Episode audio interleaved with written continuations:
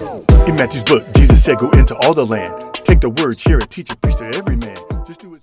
Hello, this is Dr. Gregg Mays with your Word Wednesday. I want to make a statement here, and I pray that you get it. There is no filter for life. You know, on social media apps such as Snapchat or Instagram, I think even TikTok, you can put a filter up and you can put effects up and it'll change kind of the way you look or change the background, change those things, and you can have this beautiful looking self. Life doesn't have that. I'm here to break a myth, and that is this no person has it all together.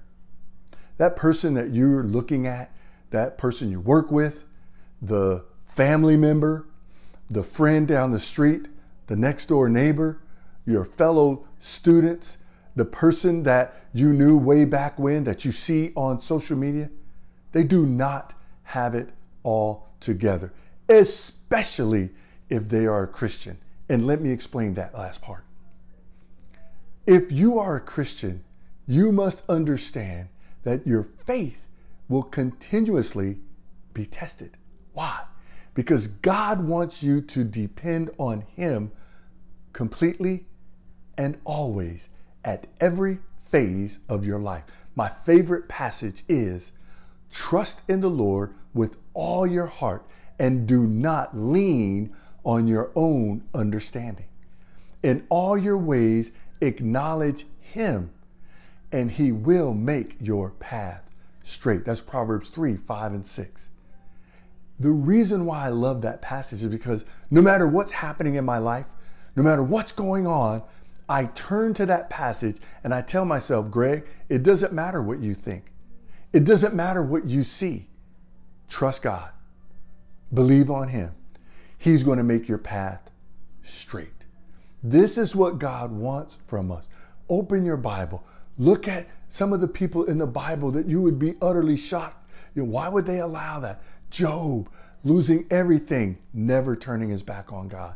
Joseph um, almost murdered by his brothers, falsely accused of rape, thrown in jail, yet rose to the highest level in Egypt so that he would be there to save the Israelites. Rebecca, correction.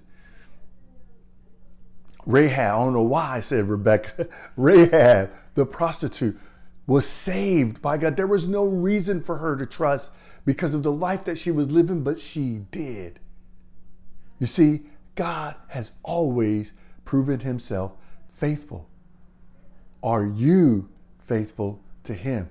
Look at James chapter 1 in verse 2 through 4. It says, Consider it pure joy, my brothers and sisters, whenever you face trials of many kinds, because you know, watch this, watch this, because you know that the testing of your faith produces perseverance. It says, Let perseverance finish its work so that you may be mature and complete, not lacking anything. And I love as you move forward to verse 12, I love verse 12 because it almost kind of closes the door on any thought you might have.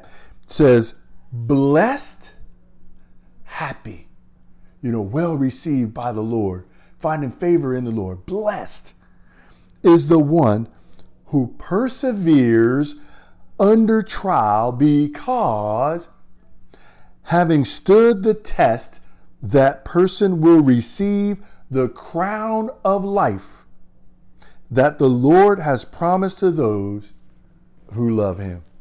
If you will allow yourself to be tested, if you will remain faithful to God and push through, keep working through, then you will be blessed. What that blessing is going to look like, we don't know. That blessing could easily look like you sharing into the life of someone else who accepts Jesus Christ. That blessing could look like you being fired from a job and then finding that what you really wanted to do was in a whole other place and then you begin doing that and though maybe you're not making more money maybe you don't have more material physical things but your your heart is happy. You you know that you're being productive and that you're sharing Jesus Christ with many others and that you know your relationship is right with him. That may be the blessed. Are you ready for that? Because that's what God has called us to.